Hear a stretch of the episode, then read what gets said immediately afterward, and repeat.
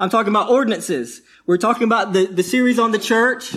Okay, so we've been talking about the church, and I've been trying to, as your pastor, lay out, right, over these past several weeks, you know, having, trying to have a public conversation about what is church, what, what does it mean to be the church? We talked about the purpose of the church. We talked about the mission of the church. Uh, Pastor Ron did an excellent job talking about membership of the church and the worship of the church.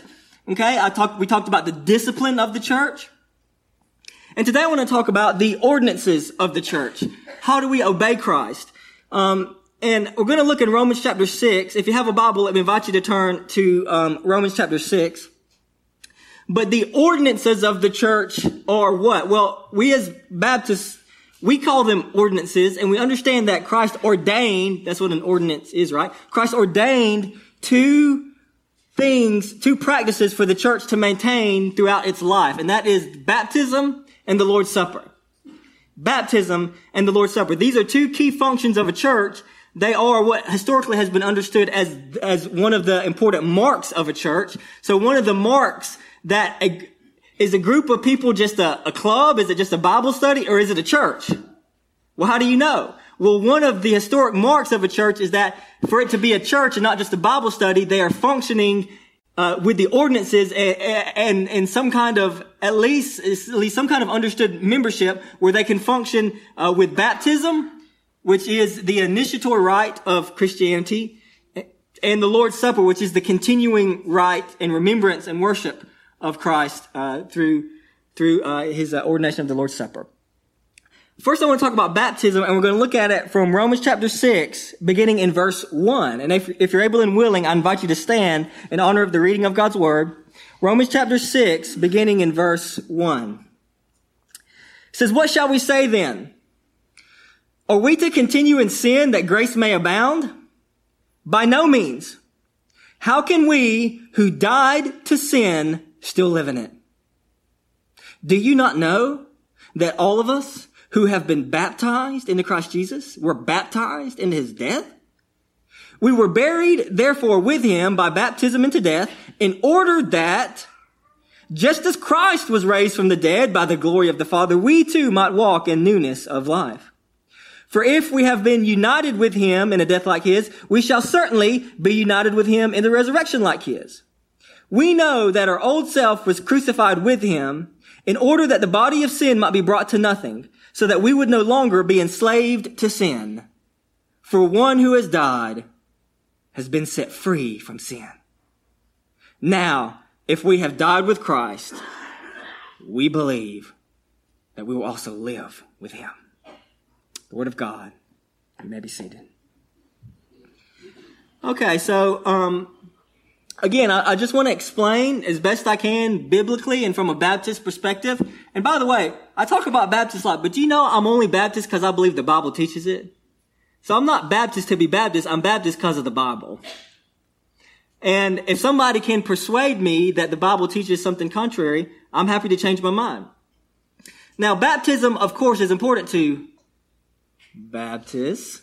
Right? Um, because we believe that it is the core teaching of the Bible that sets us apart from other denominations. Okay? And we're convicted on the, on biblical grounds because of this. And so that's what we hold to. All right? Um, uh, denominations, of course, are divided over the issue of baptism, and, and, uh, and there's lots of confusion around it. Uh, Catholics refer to baptism as a sacrament.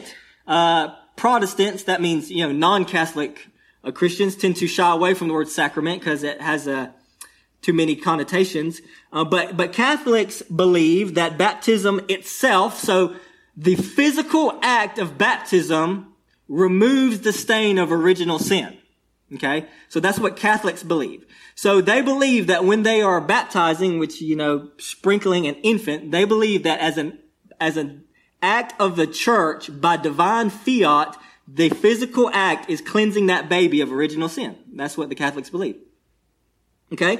Protestants, so non-Catholic Christians, disagreeing here, which would include us, uh, we believe that um, baptism is something different. So what is baptism? Well, first thing is that baptism is the initiatory rite of Christianity. R I T E. Rite. R I T E. It's the initiatory rite of Christianity. It's the front door of the church.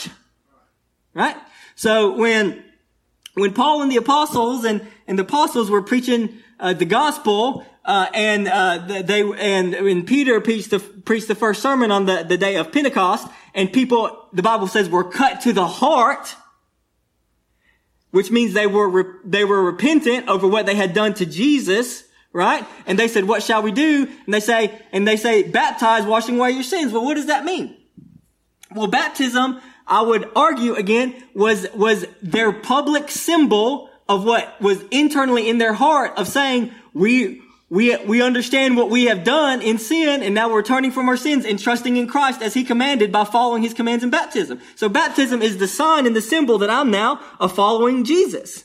Okay? That I'm now following Jesus. So one of the crucial questions, and I, and, and this is a crucial question for our church, and, and, and, and,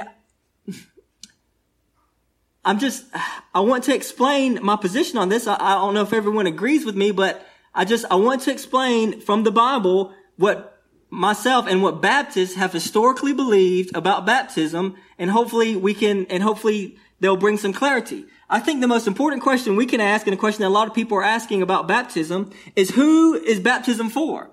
Who is baptism for? Right? We, every church has the answer to that question, right? I mean, I mean, we don't, uh, like, uh, I don't turn on my sprinkler. It's really hot, but, uh, but I don't turn on my sprinkler and let kids run through the yard and say that I baptized them. All right.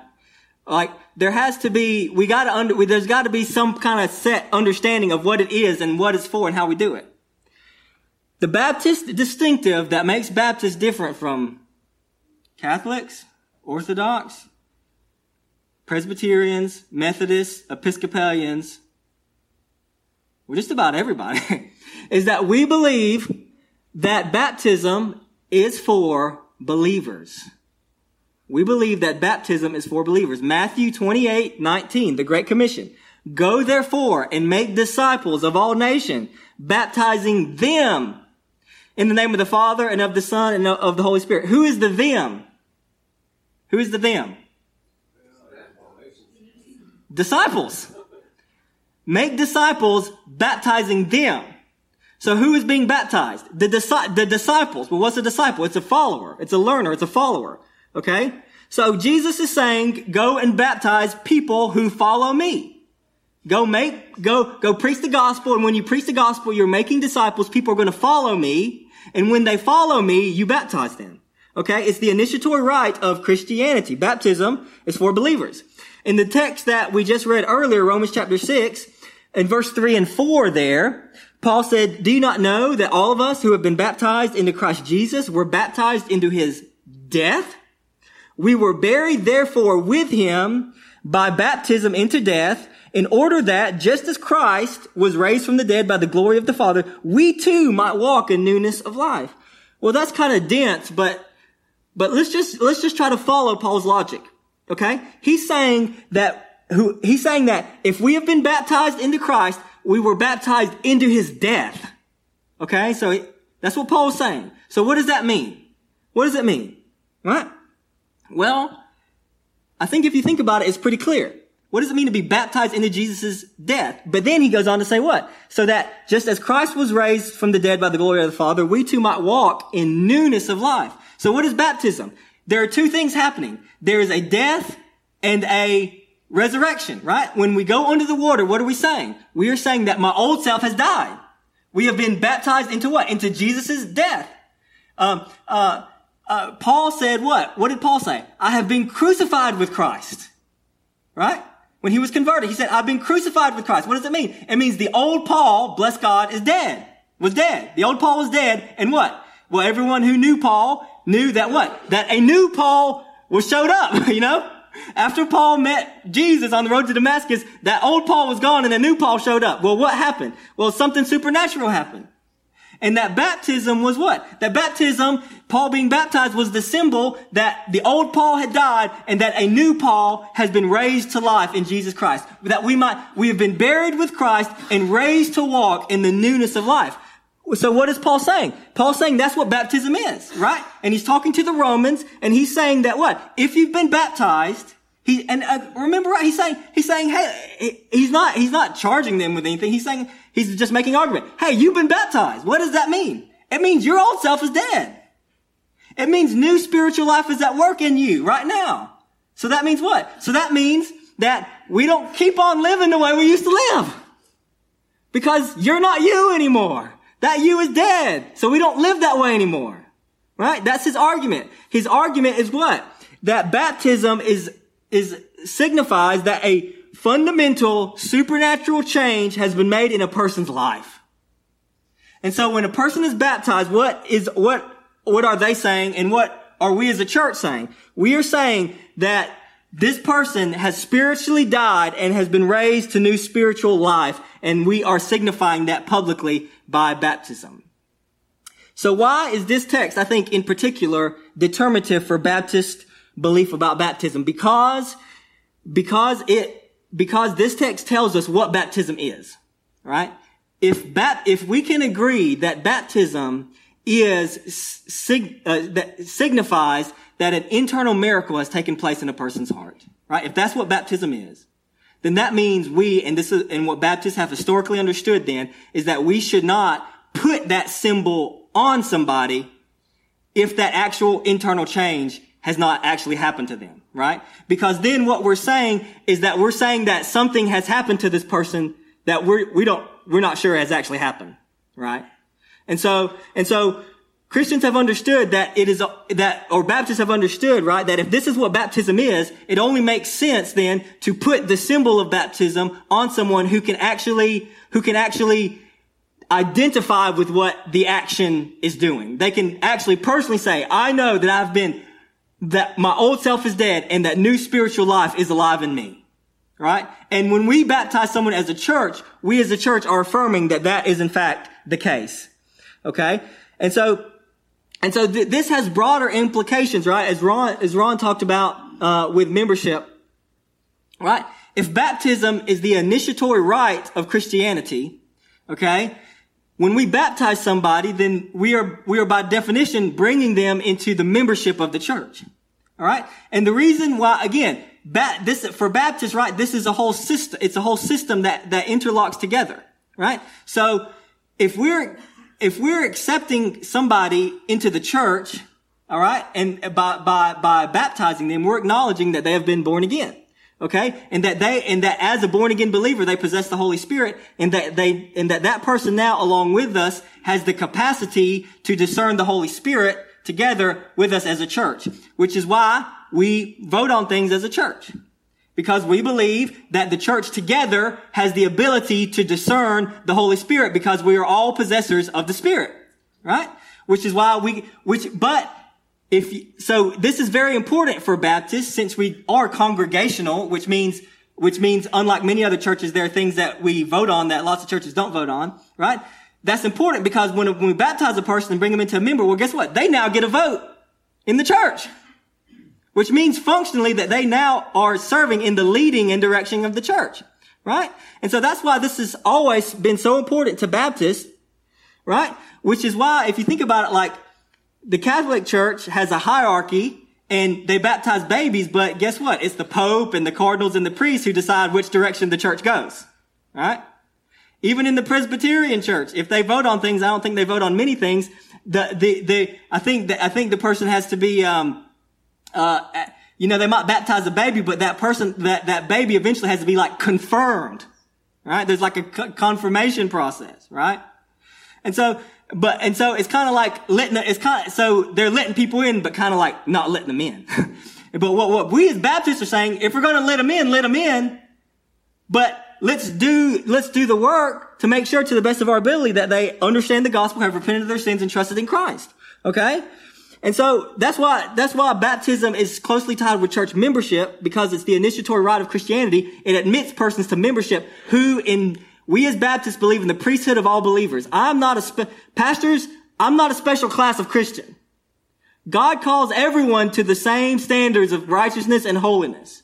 I might have a little more accountability than you do, but God calls us all to the same things. There's no special class of Christian. That's a, that's another core Baptist thing. We believe in the priesthood of all believers.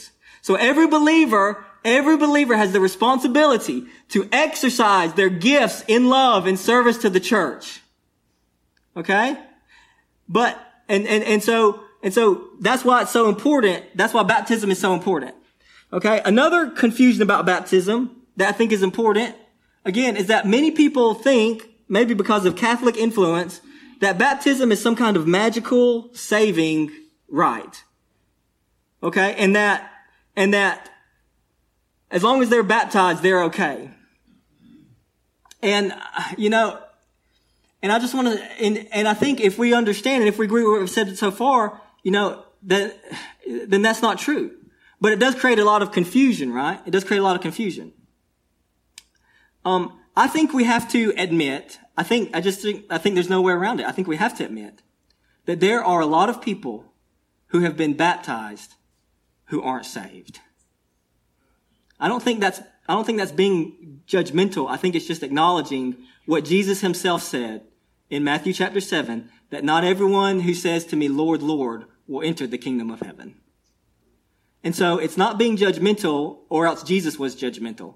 It's, it's, it's acknowledging what Jesus said, that not everybody, so not just, not everyone says, Lord, Lord, will enter the kingdom of heaven. It's not, it's not a magical, it's not a magical rite, but there, and this is evidenced by the fact that in many, perhaps most Baptist churches, our membership role vastly exceeds those who actually function as members. Why? We have to ask why, right? And I think if we love, we, and I think we have to love people's souls enough to say, I just think we have to love people's souls enough to say, hey man, if, if, if you haven't been to church in six months and I, I'm, I'm seeing some of the things you post on Facebook and they're not very Christ-like, I think we as a church, if they're a member of our church, we should be willing to say, hey friend, is everything okay? What's going on?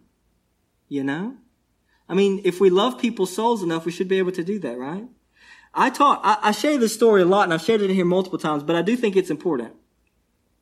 You know, I talked to a kid, a student in Auburn, Alabama one time, and we, and we were walking, you know, and I was trying to share Christ with him.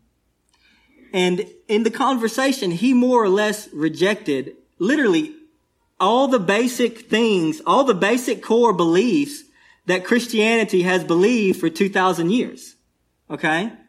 He basically rejected those things. He wasn't, he either rejected them or just wasn't interested in them. Okay? And, and that became very clear throughout the conversation. The core beliefs of Christianity, he rejected. Okay? And, and, you know, and I could tell the conversation really wasn't going anywhere, well, and that's okay. You know, I, it was a good conversation and he was willing to talk with me and I was grateful for that. And so I, I go to leave, but then as I'm leaving, he stops me, he kind of stops me and says, hey, hey, but hey, I was baptized. So I'm good. He literally told me that. Is, is, is that right? Was he good? Well, somebody led him to believe that he was. And so I do think it is important for us as a church, you know, not to, not, we're, we're not, we don't want to set the bar any higher than God does. We can't do that. But I think we do have to be very aware that it's a very dangerous thing to give someone a false assurance of salvation. And that's why it's so hard to share the gospel with people here in Dodge County. If you've ever tried it, it's really hard because you got to get them lost before you can get them saved. Because everybody thinks they're going to heaven when, again, Jesus said you'll know them by their fruit. If you just look at the fruit of their lives, it's evident that they're living in open and continual disobedience to the commands of Christ. And so, and so it's, it's an important thing. It's a hard thing. It's something that takes some courage. It's something that, it's something that Baptists have believed for a long time, that we, that we believe according to scripture it's the right thing to do to, to, um, to understand what baptism is and, uh, to be careful with. This is the, the fact that that is the case is the, is the, is evidenced in our own constitution. Um, let's put that up there, please, Wayne. In our, in our existing constitution right now, it says the qualifications there, which means qualifications for membership. It says the membership of this church shall consist of such persons as confess Jesus Christ to be their Savior and Lord, who, after due examination by the church as to their Christian experiences, and if coming from other churches as to their letters of dismissal and recommendation or satisfactory substitutes thereof, having been accepted by vote of the church and having been scripturally baptized into its covenant. But number one there, I think, is most important, right? This is the, uh, this is the, uh, this is the, this is the Baptist doctrine, because we believe it's biblical, right? That the church has a responsibility to examine someone's Christian experiences before Uh, admission to uh membership, uh for all the reasons we just talked about. Okay. And so baptism is the initiatory rite of Christianity. It's important, but it, it doesn't magically save. It is the public witness of the church. You know, um, it's the public witness of the church. Um, you know, you, you might, some of you might not feel the same way that I do, but it's burdensome to me if I baptize somebody and then a few years down the road, they're just living in open rebellion to Christ. That's burdensome to me. It's burdensome to me as a pastor. Um,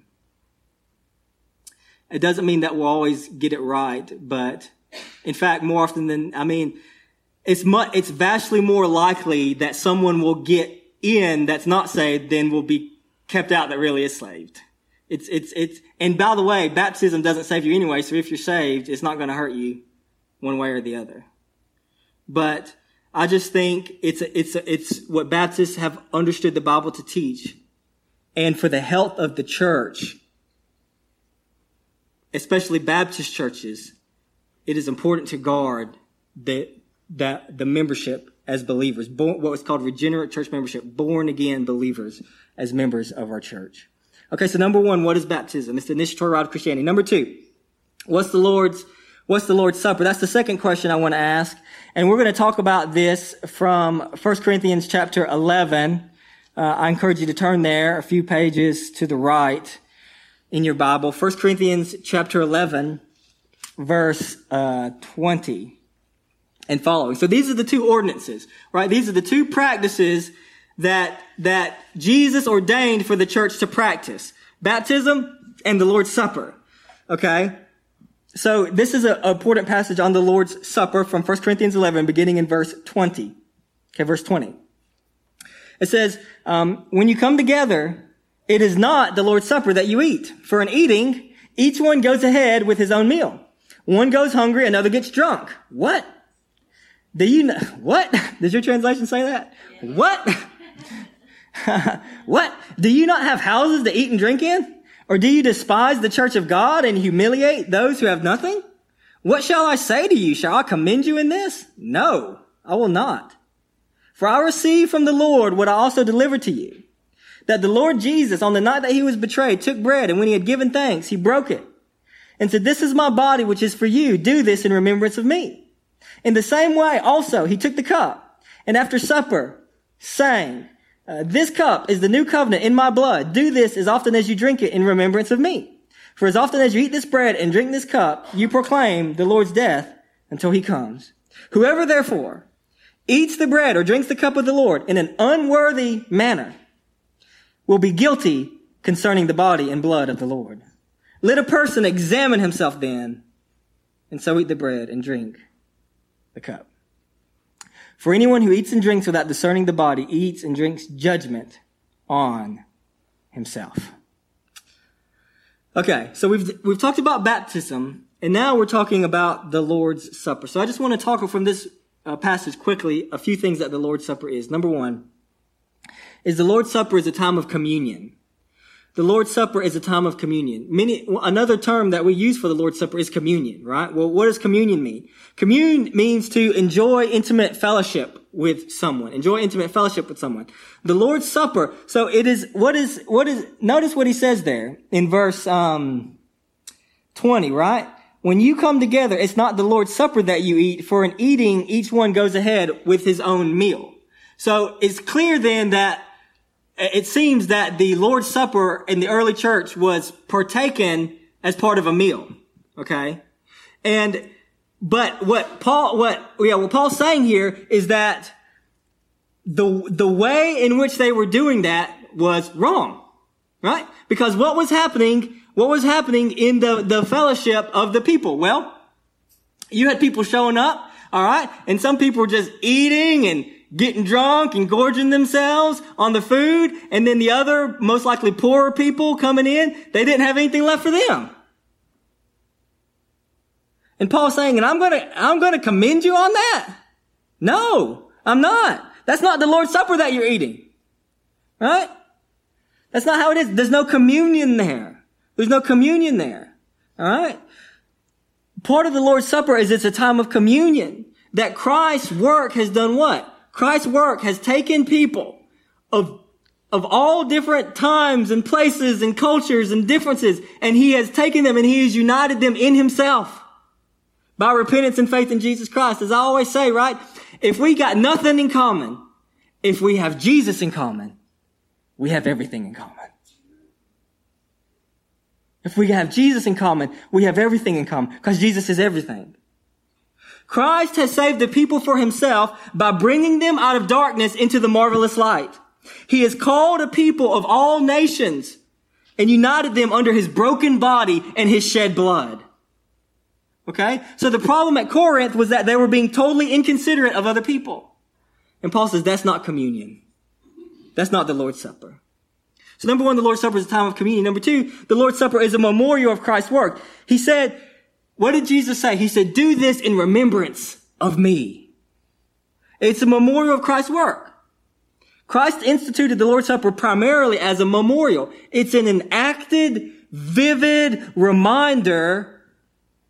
It's, it's an enacted, vivid reminder of what Jesus Christ has done for us. When we take the, I don't know, you can't really call it bread, but you know, like the, the unleavened bread, right? The wafer, the cracker, right? The, the, the, the crushing of it between the teeth. The, the bitter taste of the juice. What is that?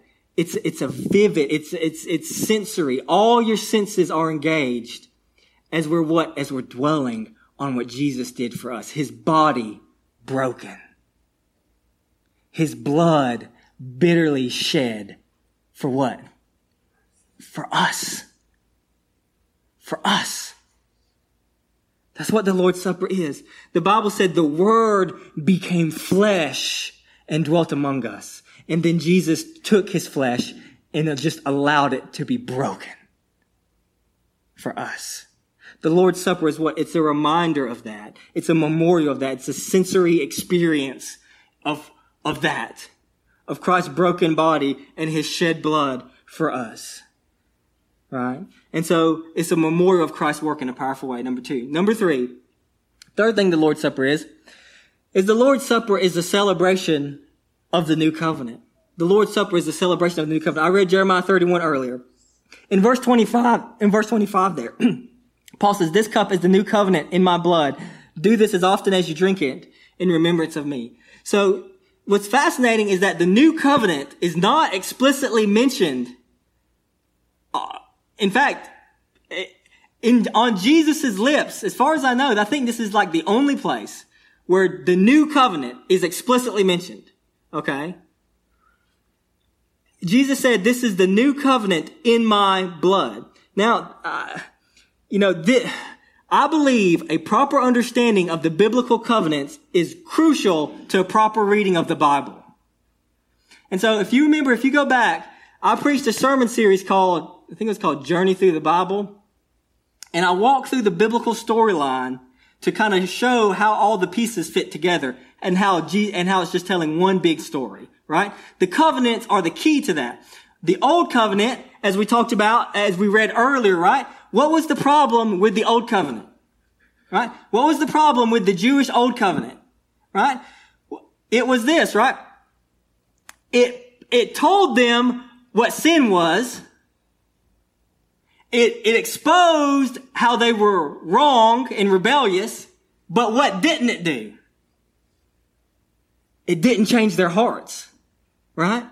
It didn't change their hearts. The new covenant was incomplete and insufficient because it, it wasn't bad, it was just incomplete. Because it told them what was wrong, but it didn't fix what was wrong, right? And so The, the, the, the old, the problem wasn't the law. The problem was Israel's inability to keep the law, right? They were hard-hearted, stiff-necked, and rebellious, okay? So Jesus came to do what? To bring in a new covenant. To bring in a new covenant, right? And just like in the old covenant, just like in the old covenant, when, when Moses took the book of the law, if you remember what happened, they killed bulls and gut, they killed animals and they took the blood of the covenant and sprinkled it on the book and on the people. You remember that? They sprinkled the blood because the covenant had to be ratified in blood. Jesus is saying this, this is the blood of the new covenant. My blood, it will be shed to make this covenant complete, to make this covenant secure, to ratify the covenant, the new covenant of God, to deal, to not just point out the problem of humanity, but to fix the problem of humanity. Let me read you another passage about the new covenant from Ezekiel thirty-six. He says, I'll take you from the nations, and I will gather you from all the countries, and bring you into your own land. And I will sprinkle clean water on you, and you shall be clean from all your uncleannesses. From all your idols I will cleanse you, and I will give you a new heart. And a new spirit I will put within you. And I will remove the heart of stone from your flesh and give you a heart of flesh. And I will put, and I will put my spirit within you and cause you to walk in my statutes and be careful to obey my rules.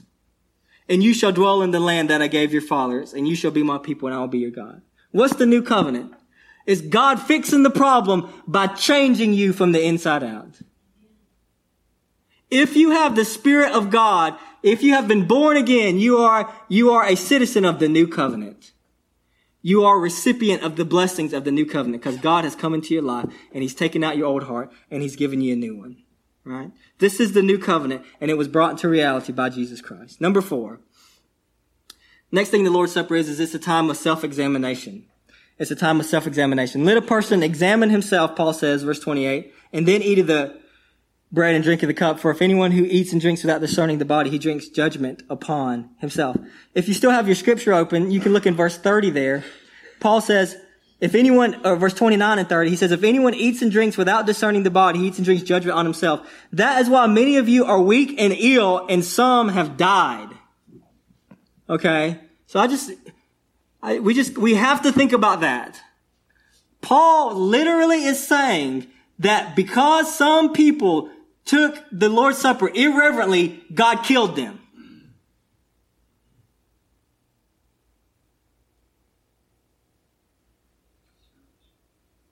Okay? So, what is that? Let me tell you something. Church is not a joke. No. Amen. We're not playing games here. This is life, death, heaven, hell. Eternal realities. People die because they dishonor the Lord.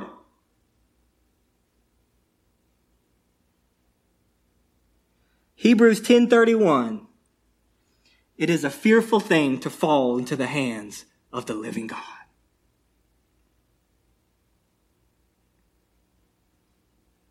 It's a privilege to partake of the Lord's Supper. But it's not something we take lightly. This is, this is, this is the function of the church, the temple of God. What we do here matters. It matters to God. So the Lord's Supper is a time of self-examination. And then finally, number five, the Lord's Supper is anticipation of Christ's return. In verse twenty-six there, Paul says, for as often as you eat the bread and drink the cup, you proclaim the Lord's death till he comes. Jesus said that he would not partake of the, the fruit of the vine until he, till I partake it with you again in the coming kingdom. This is my, one of my favorite aspects of the Lord's Supper because, uh, Jesus essentially is saying one day we're going to partake it with him. And you know, every time we take the Lord's Supper, I just, I, it's my favorite thing to say. Maybe next time. With Jesus. You never know. You know, the sky could split open right now. And I'd be okay with that. Man, it'd be great. The sky just split open right now and Jesus came back for us.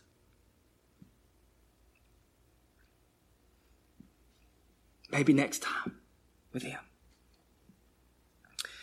Baptism and the Lord's Supper, these are the ordinances of the church. They're important.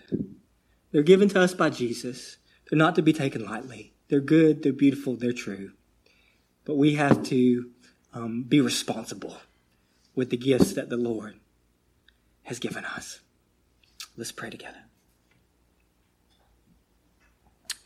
Jesus Christ, thank you for your mercy on, on me, on our church. Thank you that you loved us in spite of our, our sins and our shortcomings and our failures. And even though our heart was so hard, so hard, God, you, you came in and you took it out. And you gave us a new one at the, at the cost of your, the cost of your own life. Thank you, Lord, for that, for that gift. And I pray, God, that you would help us as a church to stand by you, to stand on you, to rest in you, to take these gifts of, of the ordinances that you have given us and to steward them for your glory and praise. And God, we do pray. We do pray, King Jesus, that. Or we just tell you, we tell you right now, Lord, that we eagerly wait for and expect and hope the day that we'll get to see you face to face. We love you, Lord. In Christ's name we pray. Amen.